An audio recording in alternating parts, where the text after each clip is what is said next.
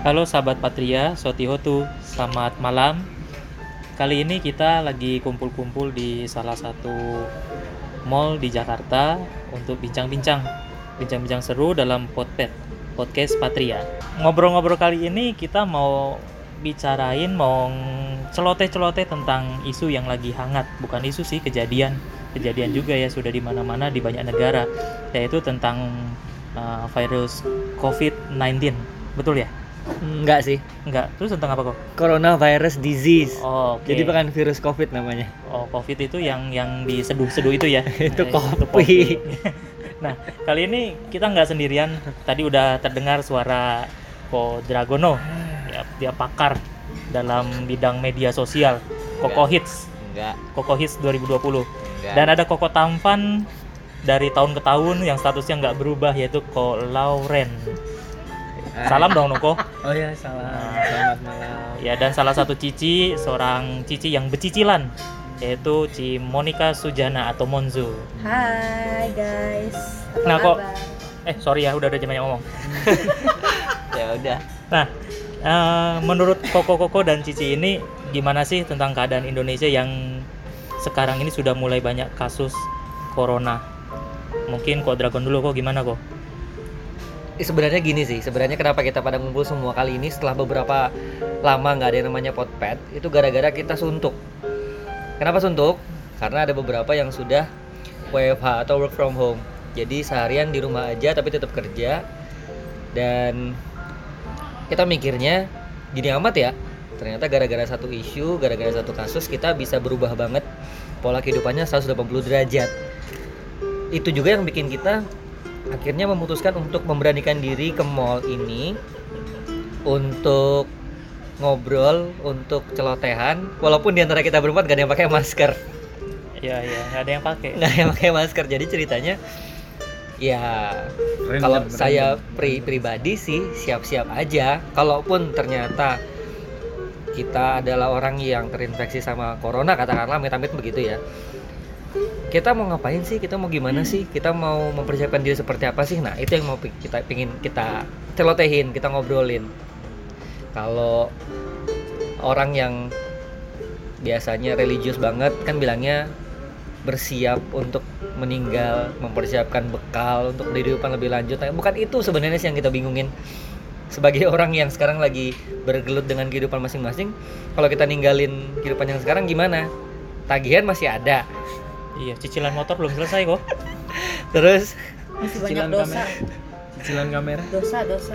terus ngobrolin kalau misalnya ditinggal kira-kira keluarga yang ditinggal gimana? Apakah mereka bisa sustain? Sustain itu apakah mereka bisa melanjutkan kehidupan dengan baik? Ada nggak ada kita? Terus eh, kalau kita kan ngomongin soal corona nih, corona ini kan kalaupun terkena itu nggak bakalan langsung meninggal saat itu juga pasti ada waktu sampai akhirnya dia meninggal atau sampai akhirnya dia sembuh nah otomatis kan ada persiapan juga mesti dilakuin nggak boleh kerja nggak boleh melakukan kehidupan kayak gitu-gitu sih ngobrolinnya soal itu ya gara-gara bosan aja makanya kita pengen ngobrol Tapi gitu. ngomong-ngomong kok yang yang apa yang WFA di sini work from home. home Itu siapa aja ya? Kayak Kodragon pasti ya. Kebetulan aku baru work from Oh. home Kalau gimana kalau? Iya, sama juga. Memang biasanya work from home atau work outside home. Kalau Cimonik gimana Ci? Waduh, kalau kita Ya, sih kerjanya pecicilan.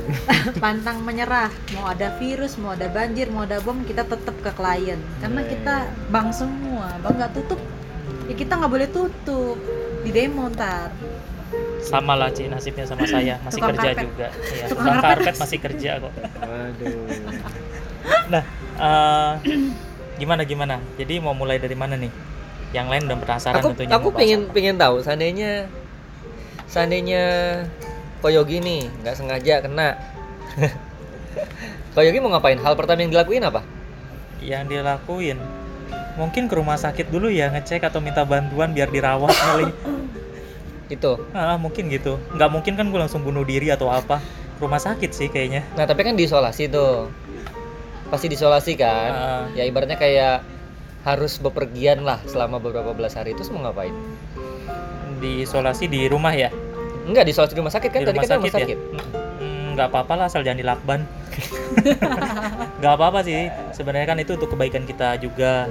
Kalau nggak begitu kan ya minimal lah mati nggak sia-sia gitu ada perjuangan untuk mau sembuh dulu nanti satu waktu mati juga ya ya sudah kama Yoni kama Bandu kan mati di usia muda kena virus corona dalam status menjabat di Patria kayaknya kece juga gitu kan asal jangan lupa karangan bunga banyak aja sih ya enggak Pepau, pepau. Pepau gedean. ya pepau gedean lah buat mama sama adik saya gitu juga. Ini gloom, ini dark jokes loh, ini dark jokes. Jadi kalau itu dari Ko Yogi nih. Terus kalau misalnya kalau gimana sebagai sesepuh di antara kita berempat? Waduh, yang sudah dekat dengan kematian ya. Enggak ya juga, maksudnya ya. enggak juga. yang lebih tua maksudnya. Ya, kalau saya sih mirip kayak Yogi ya. Kadang saya juga suka terpaksa dikucilkan gitu, nothing to do. Kadang di saat nggak bisa ngelak apa kalau kita di apa isolasi gitu kan kadang ada beberapa hal yang kita jarang lakuin kita bisa lakuin gitu kan. Misalnya ya contohnya lebih dekat sama diri sendiri gitu kan cie. Apakah mungkin kok eh, melaksanakan anjuran dari Sangga Theravada Indonesia baca Ratana Sutta oh itu yang jelas saya nggak hafal tapi. Eh, kan tapi boleh buku, juga. Ya buku. bisa. Ya boleh. Itu juga bagus kok. Istilahnya kita juga bisa merenungkan eh, yang penting kalau dari saya sebenarnya bukan cuma hanya membacanya tapi merenungkan maknanya juga. Jadi paling nggak bisa ada membantu bersemangat untuk sembuh bersemangat juga untuk yakin pada sesuatu hal yang benar-benar baik jadi katakanlah kalaupun nanti ya tadi meninggal pun ya sudahlah mau gimana lagi ya Jadi sebenarnya itu tujuannya dianjurkan baca Ratana Sutta soal corona. Soalnya kan orang ngira, oh baca ini biar sembuh, baca ini biar terlindungi bala. Gimana? Soalnya mikirnya kayak gitu. Kalau saya sih melihatnya mungkin dari background historicalnya, background historical dari Ratana Sutta itu sendiri kan memang ada kejadian di Wesali ya, di Wesali. di mana sakit, terus juga kotanya itu juga dilanda bencana, leb- mungkin kayaknya lebih parah dibanding kayak yang kondisi sekarang, di mana konon mayat juga bergelimpangan di kota. Mungkin kayak kalau di Eropa zaman apa itu yang ketika kena eh, virus juga kan pernah beberapa kali kejadian baik tipes ataupun eh, dark plague ya atau apa itu itu juga sama. Nah sang Buddha itu dengan istilahnya dengan penuh kasih sayang lalu ya mungkin eh, salah satunya juga karena kekuatan kebajikannya seorang Buddha ucapannya. Jadi ketika mengucapkan eh, mengulang dari suta tersebut efeknya imbasnya itu bisa jadi sangat besar di mana banyak penduduk kota itu akhirnya bisa sembuh dan kondisi baik segera muncul lah pada intinya Jadi yang saran Koko sarankan kepada anak-anak Patria atau umat Buddha Indonesia adalah supaya lebih memahami konteksnya Ratana Sutta itu. Iya. Bukan karena manjur apa dan Iya. segala macam gitu-gitu. Ya pada satu sisinya kan istilahnya itu juga salah satu bentuk untuk meraih ketenangan kan. Pada intinya kan penting untuk bersikap tenang bahwa dalam situasi apa pun ketenangan itu sangat penting. nggak boleh panik ya boy Oh iya. Tapi kok ada Apalagi berlarian ke sana kemari. Ada satu yang bikin aku nggak tenang. apa? Dekat kamu. Aduh. Waduh. tapi emang emang mungkin kok selain selain eh, latar Nanti belakang dari suta berapa? itu eh, latar belakang dari suta itu kan ya Iya. ada satu sisi mungkin di sana ada faktor secara psikologis mungkin ada faktor keyakinan yang kuat betul. kemudian upaya pikiran positif yang yang muncul yang malah membuat kita itu semakin kuat ya Betul, betul. mungkin imunitas tubuh meningkat Iya iya iya benar benar benar. Ya memang ada beberapa hal kan istilahnya kita juga melihat bahwa tubuh jasmani itu juga reaksi dengan pikiran yang baik. Konon kan ada beberapa hormon tertentu yang bisa keluar termasuk kayak antibodi itu justru bisa keluar lebih banyak ketika orang itu punya kondisi pikiran yang baik. Yang positif. Kayaknya gitu ya. Mungkin tanya mesti tanya ke dokter. ya iyalah nanya ke dokter. Ya, gua nggak tahu. Alasan kayak gitu. tapi tapi tunggu deh situasi corona saat ini tuh memang benar-benar bikin hidup itu satu sisi jadi mudah ada kemudahan kemudahannya tuh salah satunya saya nggak perlu mikir mau bawa motor atau mobil karena ganjil genap hilang itu mudah tapi sisi yang paling sulit Antrian ini lebih pendek ya. an- antrian kendaraan umum panjang kok Ya, Oh, tadi Antrian, katanya iya. kalau panjang batuk-batuk aja biar orang pada biar sepi ya kalau kalau antrian panjang batuk-batuk bersin-bersin yakin dah minggir tuh orang semua cuman memang jalanan nggak terlalu macet sih pagi karena Oke. mungkin anak sekolah diliburin ya dua minggu nah terus yang paling heran nih bahan makanan itu semalam mau belanja makanan mau belanja sayuran Habis itu habis Oh. di food hall salah satu food hall itu habis itu hebat luar biasa Saya anak kos, belinya beli jadi. iya beli jadi ya lovers Sudah ini ya, sudah nyebut nyebut merek. Iya, oh, buat merek. oh iya food hall merek ya Iya, merek. Nggak apa-apa lah. kita nggak disponsorin tapi kita Nah, mengangkat perekonomian Bayar loh, bayar. iya grab food juga harus bayar kita Nah kan konteksnya kan kayak gitu ya, konteksnya kan kayak gini. Kalau saya sih berpikir ya, karena saking parahnya yang namanya corona ini, eh, tadi aku juga sudah ngomong di mobil. Jadi kita ini 50% adalah orang yang bawa pos apa namanya potensi atau risiko corona unless proven otherwise atau sampai terbukti sebaliknya. Jadi kalau ngomong konteks seperti itu ya kita ngomongin dari sisi apa nih? Sisi karma. Hmm. apakah memang sudah karmanya begitu? Kalau misalnya karmanya kayak begitu berarti cepet banget dong. Banyak banget yang bisa berbuah karma buruknya gara-gara kena corona. Nah tinggal berkaca aja masing-masing. Banyak karma buruk karma baik gitu kan. Kalau Patria udah banyak berbuat baik kan katanya. Masa Iya. harus masa banyak karma buruk? Kalau banyak karma baik ya model kita kita inilah. Pergi ke mall ketemu satu sama lain tanpa masker. Ya nggak nggak peduli lah ya, ya. nggak buat sanitizer nggak Iya. buat tisu yang ada alkoholnya ini jangan ditiru kalau misalnya teman-teman ngerasa khawatir jangan seperti kayak kita cuma karena kita di sini sudah terla- terlalu apa pede ya dengan karma baik yang dimiliki ya Enggak juga. Maksudnya kalau saya kan kebetulan tidak banyak berhubungan dengan orang lain di hunian, maksudnya di tempat tinggal.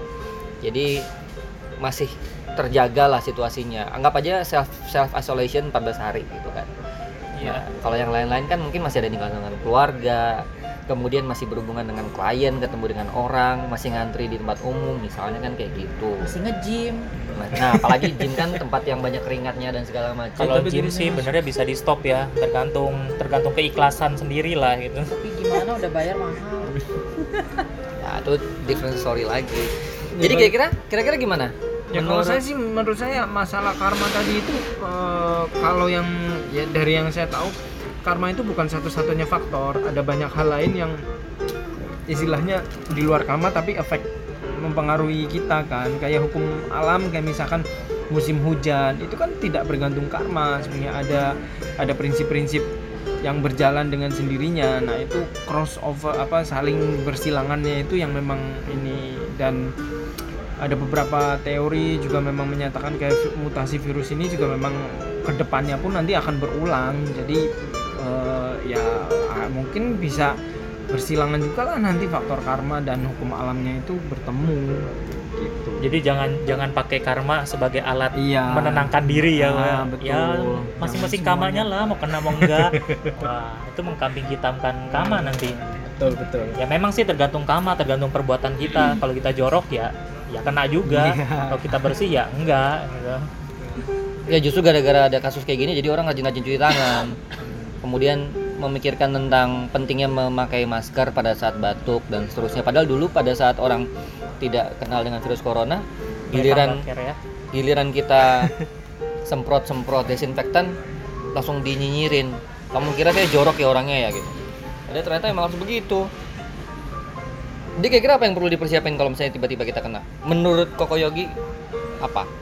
yang perlu disiapin Ya, mental sih ya kenapa? maksudnya bisa menerima kalau kita itu ya terkena corona bisa sakit Hmm. mental mental itu yang harus kita punya kalau kita nggak punya mental siap menerima uh, menerima apa ya menerima situasi negatif situasi buruk ya kita nggak akan bisa recovery badan kita maksudnya ya terpuruk terus bisa mati cepat juga maksudnya yang penting menerima. Karena kasus-kasus banyak orang sakit parah itu mereka nggak bisa menerima keadaan sakitnya loh. Banyak teman dekat saya seperti itu. Ya betul nggak kalau kalau kalau yang penting apa kok saya yang penting eh duit makan. disiapin nggak ya? Oh ya penting sekali. Tapi katanya corona dibiayai negara nggak sih? pemerintah. Pemerintah ya, jadi harusnya duit nggak perlu ya? ya perlu Ya, perlu juga juga perlu lah. sih, ya, buat beli makan. Takutnya takutnya kantor berhenti gaji kan ya? Berhenti Iya, gaji gitu. kita nanti keluarga kita gimana? Yang Iya. udah berkeluarga siapa Nggak ada. Nggak ada. Ada ada yang akan ya yang akan bentar lagi juga. oh iya pengumuman entahlah siapa itu Hmm. kalau Cimonsu nih, Kok- Cimonsu dong. Eh, Cimonsu itu gimana tuh iya dia nggak banyak ngomong loh Iya nih. kalau saya selain nyiapin Roti sih depannya. selain nyiapin hati siapin list List. list utang list apa eh, itu apa ya? warisan warisan Oh ya penting ngasih tahu pin Kasih. pin kredit card sama pin Kredit ATM itu Oh card. iya, penting loh. sama uh, polis asuransi juga kasih Iya. tahu Itu supaya penting. bisa diklaim. nanti sekalian itu kasih kisi-kisi mau pesan terakhirnya mau makan apa gitu Hmm. kan supaya kalau mau meninggal jangan sedih-sedih amat.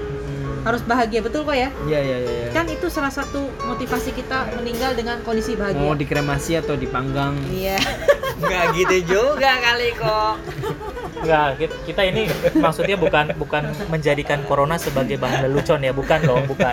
Tapi bagaimana kita menumbuhkan rasa tenang, ya bincang-bincang santai aja daripada kita pusing ya nggak mikirin. apa juga sih Hah? nggak apa-apa juga sih Nggak apa-apa ya? justru kalau misalnya kita tidak bisa menertawakan keadaan buruk siapa lagi yang akan menertawain selain kita Iya betul. Karena hanya orang Tapi yang bukan berarti clumsy pokoknya kan. Iya, Bukan- bukan berarti clumsy. ceroboh. eh Iya. orang yang bisa mentertawakan keterpurukan itu orang yang hebat loh. tandanya Bener dia nggak? bahagia seutuhnya Nah, antara bahagia atau gila sih sebenarnya. Atau nggak ada jalan keluar. Nah sekarang kalau ke Dragon gimana kok? Apa yang disiapin menjelang kematian? Eh menjelang apa? kalau kena kalau kena corona maksudnya? Ya, menjelang ya, ya, kematian. ya ya. Halnya sih eh, mungkin sama kayak yang tadi. Jadi ada beberapa hal yang perlu di list yang jelas kan yang jelas kita pasti akan punya waktu 14 hari untuk diisolasi. Minimal 14 hari. Terus habis gitu kita ngelihat apa yang jadi kewajiban bulanan apa yang jadi eh, kewajiban jangka panjang itu di list down. Karena apa? Karena kita pasti akan mendelegasikan itu. Kita nggak bisa melakukan itu lagi. Hmm. ya tapi tujuannya itu dipersiapkan sebenarnya bukan buat diri kita buat orang-orang yang nanti bakalan ngurusin setelah kita. Orang-orang sekitar kita ya. iya kalau misalnya kita cuma sendirian gitu nggak punya nggak punya tanggungan apa pun atau nggak punya ikatan apa pun gitu ya tidak punya belenggu apa pun ya udah dibawa masuk masuk aja. Kalau saya sih mikirnya kayak gitu dibawa masuk masuk aja. Diputuskan hubungannya dengan dunia luar ya terjadi terjadilah. Tapi yang sekarang kejadian kan kita berhubungan dengan orang lain tadi ya yang saya bilang ada tanggungan ada tagihan bulanan kemudian kalau kata eh, Cimonzu ada daftar warisan daftar utang semuanya harus dikasih tahu. Punya simpanan berapa banyak punya simpanan di mana aja punya simpanan siapa aja. Nah itu juga mesti dikasih tahu. Jadi biar tidak menggantung tidak ghosting gitu loh. Ya nggak sih? Nah iya iya. Ini kan kalau kita bicara tentang persiapan diri ya. Eh, Tapi kok kita kok kok lihat nggak ya? Cimonik juga lihat nggak kalau keadaan corona ini eh, bikin kita mengetahui seberapa siap satu lembaga, satu organisasi eh, tentang kesiapannya terhadap teknologi informasi dan komunikasi. Betul ya? Iya iya iya betul, iya. iya. Contohnya kan- Seliwerannya hoax ya, Iya. berita-berita. utamanya gini kok kayak satu organisasi lembaga bisa siap dengan teknologi dengan dengan apa ya teknologi komputernya ko- teknologi komunikasinya. Itu kayak gini misalnya kayak Kodragon kerja dari rumah kan. Hmm, kantor harus siap dong Iya, dengan iya, iya, teknologinya. ya bisa apa enggak memadai apa enggak. Ya kemudian di gereja misa men- eh, online. Ya di wihara pun ada beberapa wihara yang menerapkan hal serupa juga. Itu menunjukkan loh kalau mereka mereka itu siap terhadap teknologi perkembangan teknologi. Nah sekarang masalahnya teknologi ini kan bisa digunain yang macam-macam ya. Hmm. wah yang namanya berita nggak benar berita-berita hoax itu banyak sekali. Nah menurut koko koko gimana sih menanggapi berita-berita yang seliweran di media sosial itu? Kalau saya kalau saya mau bodo amat. Bodo amat ya? Iya. Peduli amat itu ya? Peduli amat. Jadi yang koko baca sumbernya apa kok yang dibaca? Ya itu ya. Ya kalau kalau gimana kok Ya kalau saya juga lebih pilih hati-hati lah, maksudnya untuk baca berita-berita seperti itu. Yang terutama juga katakanlah kalau memang itu mengkhawatirkan ya bikin preparation aja sambil cari kebenarannya juga. Ya yang penting cari kebenarannya dulu lah. Sambil prepare secara tenang itu aja. Toh katakanlah yang terburuk itu benar-benar diberitakan kan tetap kita harus bikin preparationnya itu, persiapannya itu. persiapan ya Iya. Ya termasuk ngelis utang tadi ya. Ya betul, jadi biar bisa disampaikan gitu dengan jelas. tapi memang loh banyak Kali-kali. banyak sekali event-event yang yang dibatalkan tertunda dibatalkan salah satunya event kita yang terbesar itu kan Gema Waisak ini kan ya pindah patah Oh, kira mau ya yang lain. diundur kan ya Event kita tuh Diundur. maksudnya eventnya Patria atau event eh siapa? maksudnya ini kan event bersama Oh. uh, di KBTI Oh ya ya ya. dan ya, ya. dan salah satu dan satu lagi ini loh kok Indonesia Tipitaka Canting dan Canting asal dan Asalha Mahapuja itu kayaknya punya potensi untuk dibatalkan. Tapi ya Oh. semoga aja enggak karena masih jauh kan. Mm, mm, mm. Karena kita sudah dapat selembaran dari Balai Konservasi. Hmm. Tapi itu per tanggal per sampai dengan tanggal 29 Maret sih. Cuman kan sayang sekali ya banyak orang sudah menanti-nanti Gema Waisak, Ya. Indah Patah Masak yang sempat libur satu tahun lalu. Sekarang mau diadakan tapi diundur. Semoga diundur dan jadi. Tapi kalau diundur sampai dibatalkan, aduh, Tapi memang. kayaknya harus ganti judul, nggak boleh gema lagi ya. Oh iya, tapi masih Gema, masih bulan Waisak sih. Masih ya? Nah, karena belum Asada, belum ganti bulan. Oh, Masih mepet-mepet. bulan Waisak betul ya kok? Ahli perbulanan. Enggak. Dia ahli kitanan, ahli nujum. Nah, harus ahli bulanan harus monsu ini. Terus banyak jadwal-jadwal jadwal-jadwal ceramah juga yang di cancel loh. Jadi kita sebagai pemuda yang haus akan dhamma tuh merasa sayang gitu kan. Ya kan bisa online aja. Ya kalau mereka bisa di online kan tuh. Tapi ya ya bisa sih bisa. Iya, contohnya kalau yang lain-lain, yang lain-lain kan ibadahnya online. Ibadah ya konteksnya ibadah. Hmm. Kenapa? Karena eh, yang diutamakan tuh misalnya ada liturginya, kemudian ada ritualnya. Sedangkan kalau misalnya puji bakti Buddhis, ya apa yang mesti di onlinein selain nama desananya? Iya, dhamma desananya yang di online kan ya. Iya, baca paritanya kan baca parita sendiri mah bisa. Iya, nggak mungkin baca paritanya di online kan gitu disorot eh, altarnya aja kan nggak ada kerjaan juga sih. Iya, di rumah juga punya altar atau pakai foto masing-masing. Jadi Iya. nggak usah terlalu latah lah yang kayak gitu-gitu. Kita Hmm. ngelihat kondisinya. Pertama yang jelas teman-teman yang lain kan sempat bilang, oh ini adalah ujian, ini adalah apa, ini adalah apa. Ya kita sebagai seorang Buddhis saya pribadi bersyukur kenapa? Karena kita diajarkan tentang terkondi apa ya keterkondisian. Virus ini bisa muncul gara-gara apa? Karena mutasi kan. Hmm. Dan kenapa bisa mutasi? Kalau misalnya teman-teman yang lain mungkin bilang ajab lah, kemudian ada campur tangan setan lah, apalah ya. Kalau saya bilang ya ini kondisi alam aja yang bakalan bisa bikin seperti ini. Namanya virus sel- selalu mengalami eh, apa namanya mutasi dan dari sekian banyak mutasi ada satu yang jadi namanya jadi corona ini. Ya udah em, kita ngelihatnya apa adanya. Makanya sangat sangat sangat sangat bergantung pada saintis, ilmuwan dan dokter untuk bisa ketemu eh, cara penyembuhannya. Nggak ada tuh disuruh apa ya disarankan buat minum air parita satu galon gitu buat nyembuhin kan nggak ada kan ya. Hand sanitizer nggak perlu. Yang penting air parita. Air paritanya dibuka di bowl berbulan-bulan banyak jentik nyamuknya sakit sakit aja Yang penting barokah. Masih rekam. Tapi sebetulnya yang yang yang menarik itu kalau saya lihat bottom line dari semua peristiwa ini kan orang khawatir itu pertama nggak mau sakit satu, kedua takut ya semua pasti takut lah dengan kematian lah. Baik eh, apa sakit kematian. Terus sama istilahnya kan ujung-ujungnya nanti mungkin belum siap untuk berpisah dengan orang-orang yang dia sayang atau pencintai eh, pada dasarnya kan sebetulnya kan itu ya. Nah, ya menariknya sebenarnya kalau menurut saya padahal hal yang sederhana ini udah sering diberikan. Maksudnya kita sering baca juga bahwa usia tua, sakit, kematian, berpisah dengan yang kita sayangi itu memang adalah satu fenomena yang pasti pasti kita akan dapatkan.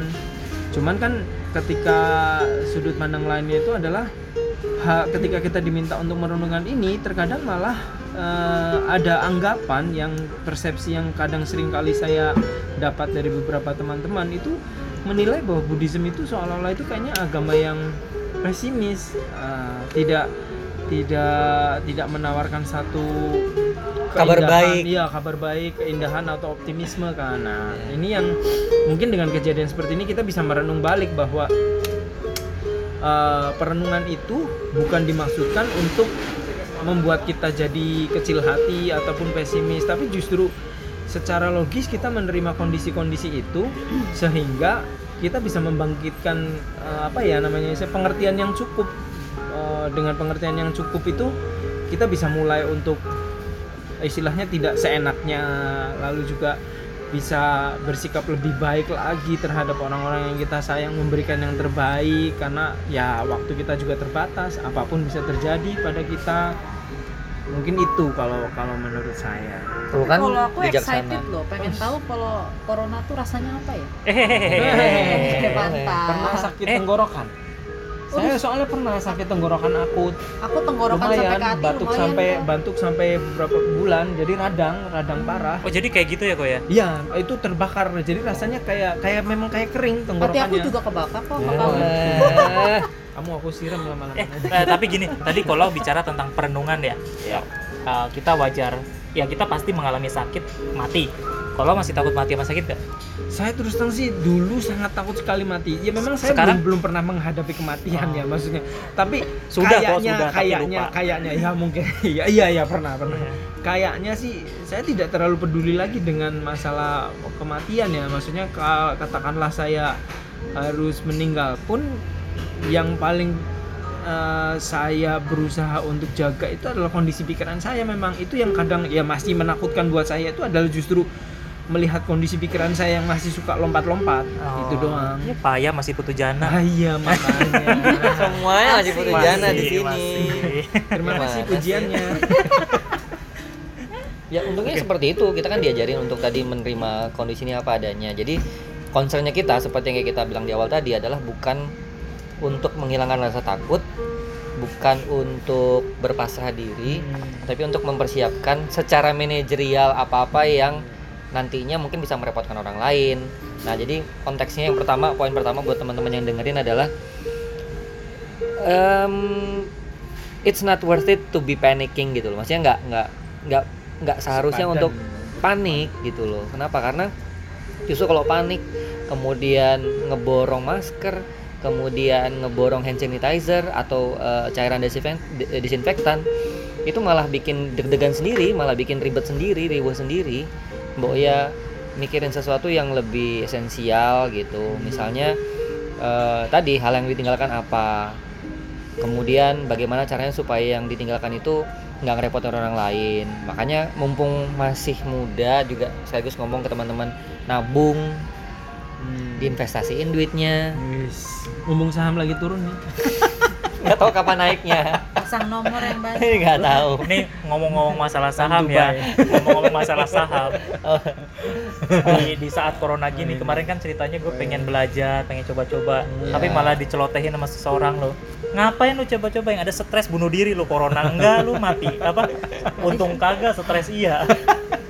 nah, itu kan realistis tapi agak pesimistis negatif sekarang ya apa adanya aja Katanya dicoba. mending investasi emas sih gue. Ya. invest ya. enggak Uh, tapi Cuman emas lagi tinggi banget aja. loh. Iya. kalau sekarang justru nggak bagus emas ya. karena harganya udah tinggi sekali Iya kan gue udah punya banyak ceritanya Luar nih banyak biasa. nih. Eh tapi ya tapi ya tapi ya Mas mas emas. di Tapi balik ada lagi yang bilang kalau kondisi kayak gini tuh cash is the king loh. makanya ini keluarnya sekaligus mau ngambil duit tunai Ya itu makanya. tadi kenapa Tapi kenapa jadi duit ini jadi? ya? Cimonju mungkin tadi mau ngobrol tadi mau juga ngomong Tadi Cimonju mau Mungkin ngomong ngomong ngomong hati-hati ya narik duit di ATM Oh, ini yang jualan Duit mesin lagi. tapi enggak ini ada Eh, menurut teman-teman ya eh, dari corona ini kan kita selalu dengernya negatif-negatif gitu ya.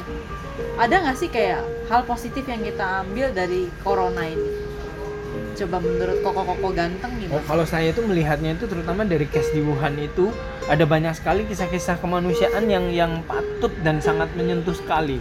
Mulai dari suami istri, ada istrinya yang sakit, ya kan, waduh suaminya menjaga dengan sepenuh hati, tetap mau untuk ngejagain. Mhm. Polisi-polisi yang berkorban, terutama para petugas medis yang ada di garis depan, yang bahkan tidak jarang juga banyak yang akhirnya meninggal itu yang saya rasa perlu kita contoh maksudnya mereka tidak mengedepankan kepentingannya pribadi tapi benar-benar bertindak demi kebaikan banyak orang Dragon. Oh, ya, oke. Wah, itu udah ada panggilan. Suruh beli lagi nih makanannya. Kalau kalau ke Dragon dampak positif apa? Hal positif apa yang bisa dilihat sih dari kasus ini? berkah corona. Berkah corona? Iya. Nggak berkah sih, hal, maksudnya Ada- sisi positifnya gitu loh. sisi positif? Ah, ah. Enggak kalau tadi kalau ambil contoh dari ceritanya Kolauren kan itu adalah hal positif yang tidak diinginkan buat jadi positif. Tahu-tahu positif kan? Oh iya betul sih. ya kalau misalnya saya sih sesederhana pola pikir Thanos Apa apa tuh? jadi ini adalah seleksi alam bagi yang alam. terkondisi untuk menerimanya saya bukan berarti mendukung adanya Corona. musnahan pemusnahan Oh, atau pemusnahan. iya ya corona nggak mungkin didukung ya kecuali iya. kalau pakai teori konspirasi bahwa corona diciptakan untuk itu Eh. Ah. Tapi konteksnya Panjang, adalah panjang. konteksnya adalah eh, dengan kondisi seperti ini kita bisa melihat sudut pandang yang berbeda. Kita bisa belajar untuk hidup lebih efisien. Kita harus eh, menghemat. Kita harus mem- mempertimbangkan semua sumber daya yang selama ini kita buang-buang. Contohnya kalau misalnya nggak ada corona, orang nggak nggak terpikir bagaimana caranya mengatur bahan makanan cukup untuk beberapa bulan ke depan supaya tersedia kan dulu kan kita beli makanan asal beli makan gak dihabisin dibuang misalnya. Nah sekarang Terus kondisi penting juga untuk belajar masak guys. Nah itulah. Walaupun saya nggak bisa masak. Tapi tapi yang yang paling saya lihat tuh deh kok dampaknya. Nah. setiap orang tiba-tiba menjadi orang yang jaga kebersihan. Oh, Ya, itu itu keren sih. Biasanya Iya, iya, orang iya. bersin batuk sembarangan sekarang jaga baik-baik. Kok itu keren banget. Tapi di, di sisi lain sebenarnya mereka bisa menjaga kebersihan bisa berubah gaya hidupnya karena mereka egois dan selfish. Kalau tidak bermasalah ke dirinya sendiri nggak mungkin mereka gitu nggak ya mungkin orang kan begitu. Tapi nggak apa-apa itu dampak baik. Nah dampak baik yang tidak diinginkan kan penyebabnya? Iya sih. Justru lebih bagus kalau misalnya orang secara secara alamiah Sadar. begitu. Tapi di sisi lain pada saat tidak terjadi pandemik kalau kita contohnya nih kita ke Hong Kong atau ke Jepang atau ke Singapura orang-orang yang terlalu OCD bersih-bersih itu membuat kita risih. Kita juga di awal-awal kejadian ini pada saat akhir tahun 2019 kita sering kali ketemu orang yang sesumbar bilang Indonesia nggak bakalan kena. Lah orang Indonesia aja makanya bakso tikus. Kemudian jalan di banjir minum air sembarangan kayak gitu-gitu kan. Tapi akhirnya kena juga. Akhirnya kena juga. Walaupun saya sih yakin bahwa itu kenanya gara-gara apa? Justru karena berkontak dengan orang luar. Hmm. dan virus itu berkembang ya kok ya dalam konteks dia bisa bisa mem- memperkuat diri atau apa mungkin ya? Itu yang saya bilang tadi di awal bahwa yang namanya virus itu akan selalu mengalami mutasi. Hmm. Tidak ada yang ngatur secara alamiah terjadi kalau pakai bahasa Buddhis itu dia eh, mengalami hukum bijanyama Hmm. secara bijanyama ada intro ada intro yang jual. lah apa-apa ya ini Bukti kita di mall. bukti kita di mall jadi kalian tuh harus melihat perjuangan kita. Ini dampak positif loh salah satunya kok. Kenapa? karena ada corona podcast muncul lagi. Ya. Ya, kalau enggak nggak ada. Ya gitulah. Ya kayak gitu tadi yang saya bilang. Kalau misalnya eh, apa namanya? I lost my train of thought. Kalau misalnya tidak ada kejadian seperti ini orang tidak akan berpikir pentingnya untuk melakukan sesuatu yang selama ini mungkin dianggap sepele. Tapi lagi-lagi karena karena manusia itu oh, sifatnya egois dia tidak akan melakukan sesuatu kalau tidak ada manfaat buat dirinya sendiri itu sebuah hukum alam menurut aku. Dan tadi juga virus corona juga dia bukan makhluk hidup. Dalam konteks Buddhisme kan dia bukan makhluk hidup. Ya kan? Mohon saya diralat nih. Virus itu bukan bukan makhluk hidup kan? Betul sih. Syarat makhluk hidup itu apa? Kok dalam Nah. ada aspek batin kan? Ada aspek batin. Nah dia bukan makhluk hidup dan dia mengalami perubahan secara alamiah. Tidak diatur oleh siapa pun. Jadi bagaimanapun juga dari zaman dulu sampai sekarang semua hal-hal yang yang sifatnya alamiah akan selalu berubah termasuk diri kita sendiri. Kalau sekarang nih kita sakit nih kita sangat rentan dengan corona. Itu sama seperti kayak beberapa abad yang lalu ketika banyak orang yang meninggal gara-gara kena cacar. Iya. iya iya. Ya kan? Iya, iya, iya. jadi tidak menutup tidak menutup kemungkinan uh, corona will be a new normal. New normal dalam artian bukan yang kebiasa tapi akan ketemu vaksin. Jadi orang anak-anak akan divaksin corona misalnya dari kecil. Sama seperti kayak vaksin tetanus kemudian Cacar flu juga. cacar dan penyakit-penyakit lain yang sudah ada vaksinnya polio kayak gitu-gitu ya. Gitu loh. Jadi bagaimanapun juga ilmu pengetahuan akan berkembang dan kalau pakai bahasa orang-orang yang uh, pragmatis jumlah manusia yang meninggal gara-gara corona itu adalah em, apa ya collateral uh, collateral damage. damage. Selalu ada ongkos yang terbuang untuk sesuatu. Betul. Kebetulan yang kena apesnya adalah mereka. Pakai sudut pandang Buddhis ya mungkin karena buruknya mereka berbuah oke mungkin Iya, ya mungkin Atau buat Gitu. orang yang naturalis ada yang bilang bahwa uh, bumi lagi ke- mencari keseimbangannya lagi iya betul justru jangan-jangan menurut bumi kita adalah virusnya Tapi nih kok ngomong-ngomong uh, corona itu bermutasi, ini saya ada kepikiran satu yang hal yang menarik nih. Corona itu ibarat rekening saya di awal bulan sih kok. Kenapa Selalu mengalami banyak mutasi. mutasi itu ada mutasi debit mutasi kredit Ini mutasinya mutasi kredit kok. oh baiklah tolong transfer di rekening di bawah ini Iya. Is- isi lah ya. Biar hidup saya juga mengalami Iya, keseimbangan. biar Iya. kontesnya bisa lebih sering lah Iya. Juga sih biasa aja Oke, jadi jadi gitu-gitu aja nih bincang-bincang kita hari ini. nggak gitu-gitu aja maksudnya biar nggak ada biar nggak ada eh biar ada apa ya eh, key takeaway-nya gitu Ya biar biar kalian bisa dengerin ini di kala Lagi ah, suntuk, lagi suntuk, bosen. lagi bosen.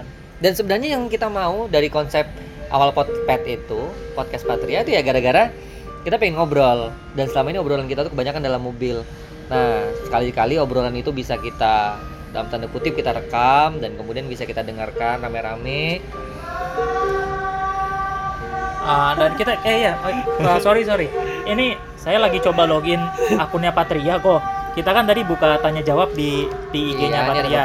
Udah udah mulai ada per- masuk belum ya? Kita sambil jawab-jawabin deh.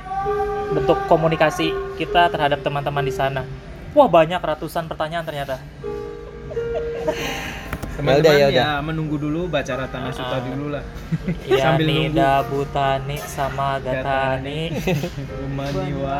Eh, ini ini bukan pelecehan dama ya. Iya, lagi pula kalau baca parita tuh kalau bisa pakai jangan pakai gaya yang dulu lah, lambat sekali. Virusnya telanjur berkembang. Sambil nunggu baca paritanya. Oke. Oke, jadi pertanyaannya ada nih. Kita lihat deh beberapa. Bagaimana pandangan agama Buddha khususnya Theravada menyikapi tentang virus tersebut?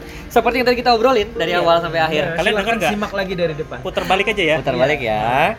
Jadi yang tetap kembali ke yang namanya sabe sangkara nica. Segala sesuatu itu tidak akan tidak akan pernah permanen, pasti akan berubah. Berubah. Dulu ndak ada, sekarang ada. Sekarang ada, kemudian ke depannya mungkin jadi biasa-biasa aja. Kita juga gitu. Dulu sehat, kemudian sakit. Kemudian entah sakit, sakitnya sembuh atau sakitnya Memburuk. memburuk misalnya kan. Nah, sekarang yang perlu kita siapkan adalah bagaimana merespon itu. Kalaupun itu menjadi hal yang tidak bisa dihindari, ya meminjam ungkapan salah satu eh, ustaz yang cukup terkenal adalah kalau nasi sudah menjadi bubur, bagaimana kalau kita tambahkan cakwe, kacang, kayak camke, daun bawang, dan Jadi enak. teman-teman yang lain. Kayak gitu ya. Itu, ya itulah kenapa dhamma diajarkan bukan bikin kita untuk instan masuk misalnya alam surga untuk bahagia bukan tapi bagaimana dhamma itu membuat kita menjadi siap Ya. siap dalam segala hal kalau kalian belajar dhamma dengan baik memperhatikan dhamma dengan baik anda siap siap jadi apa pun jadi biku siap lepas jubah pun siap Pakai karena lagi? ya? Siap. pakai lagi pun siap nggak usah mancing-mancing, Nah. ngomong nggak usah mancing-mancing. Iya, Dari dulu kita sudah ada yang punya ide bikin podcast ngomongin kehidupan. iya dan ada yang mau jadi biku nggak jadi jadi kok ini depan Aduh, mata nih Kasihan. Ayo, pertanyaan selanjutnya. kurang nggak cukup. Oke, pertanyaan yang kedua bukan pertanyaan sih, tapi Apa? saatnya untuk self isolation dan self development. Ikutlah retret mumpung Ya. dua minggu ya Telak. dua minggu. Tapi kerja loh dua Tapi minggu itu tutup loh. Nah, Retret juga banyak yang tutup, nggak karena ada guru retret. guru meditasinya takut kena corona juga nah, kan ada yang namanya tuh social Ya, distancing. atau mungkin ya, itu online, retret online. Justru lesson retret online akan ber- ber- berhubungan dengan sosial media, jadi pikirannya, cita-cita-sikanya. Wow. berat cita-cita sika Padahal baru gara-gara minggu kemarin nonton Bias- YouTube bahas itu ya. biasanya ngomongin pancasila buddhis aja lupa gitu. Ya kayak ini Miss Miss Universe eh, Miss Indonesia.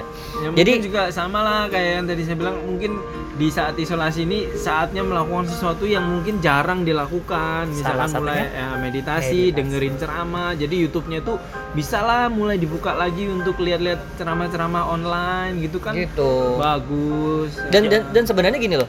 Justru masalah eh, apa ya? daripada bengong sampai kesurupan kan? Iya.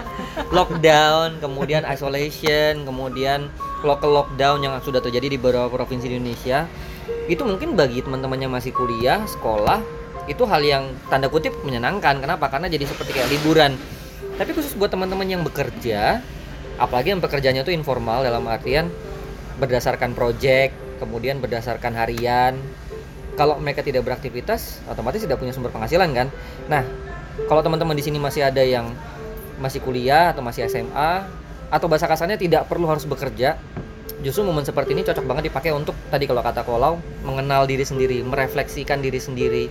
Kalau perlu banyak diskusi dhamma, tapi tidak perlu tatap muka, social dis- distancing, ngobrolnya lewat video call kah atau lewat eh, grup WhatsApp, grup atau nanti line bisa minta gitu. ke admin Patria lah misalkan ada kelas online selama masa self isolation bisa Ya daripada kita lockdown, mending kita lo main dari pikiran-pikiran buruk. Nah, ya kan?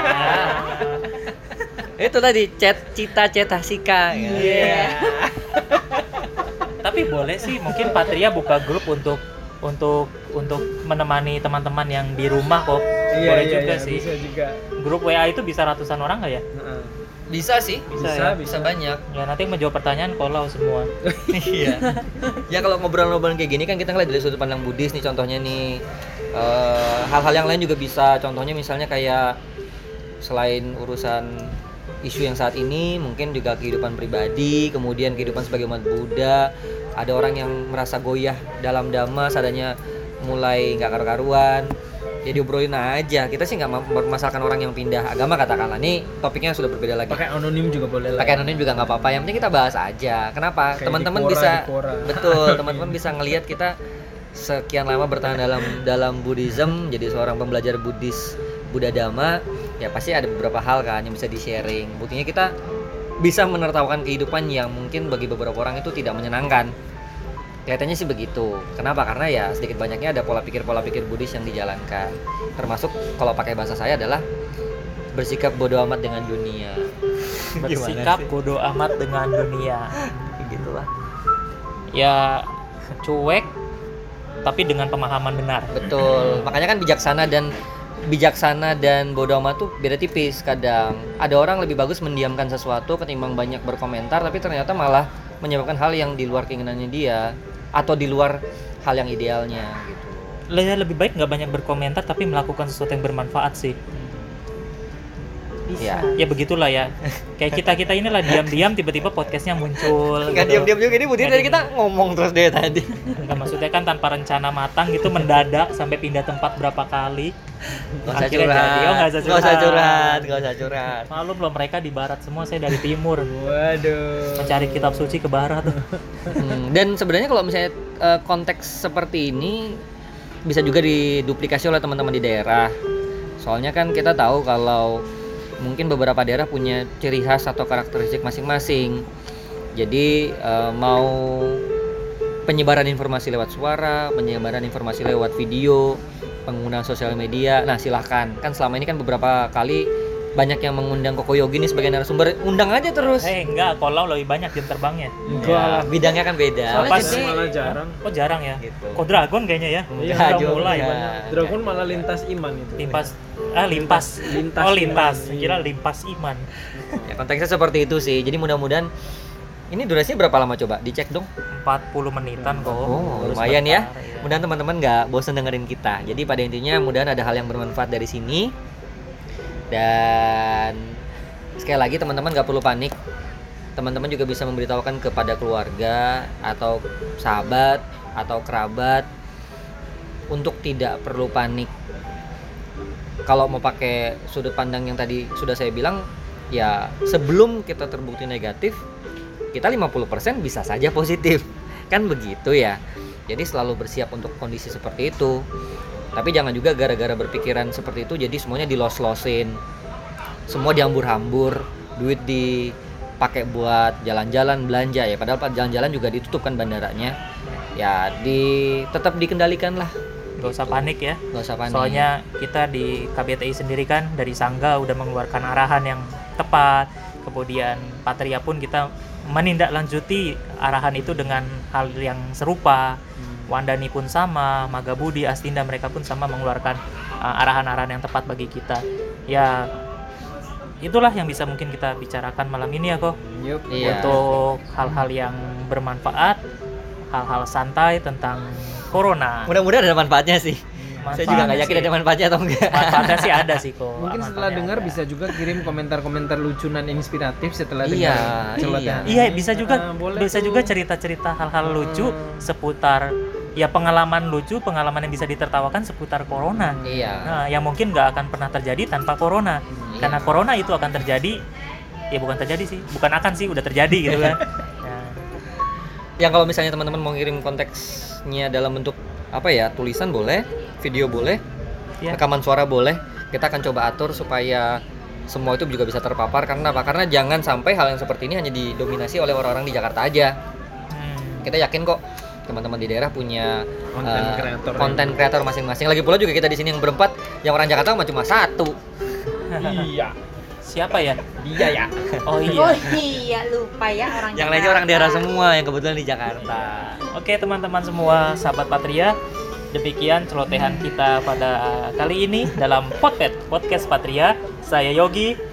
Ada Dragono. saya Lauren Monci Ya. Sampai jumpa di podcast berikutnya dengan tema lainnya. Dadah. ciao Bye. Sotihotu. Hati-hati.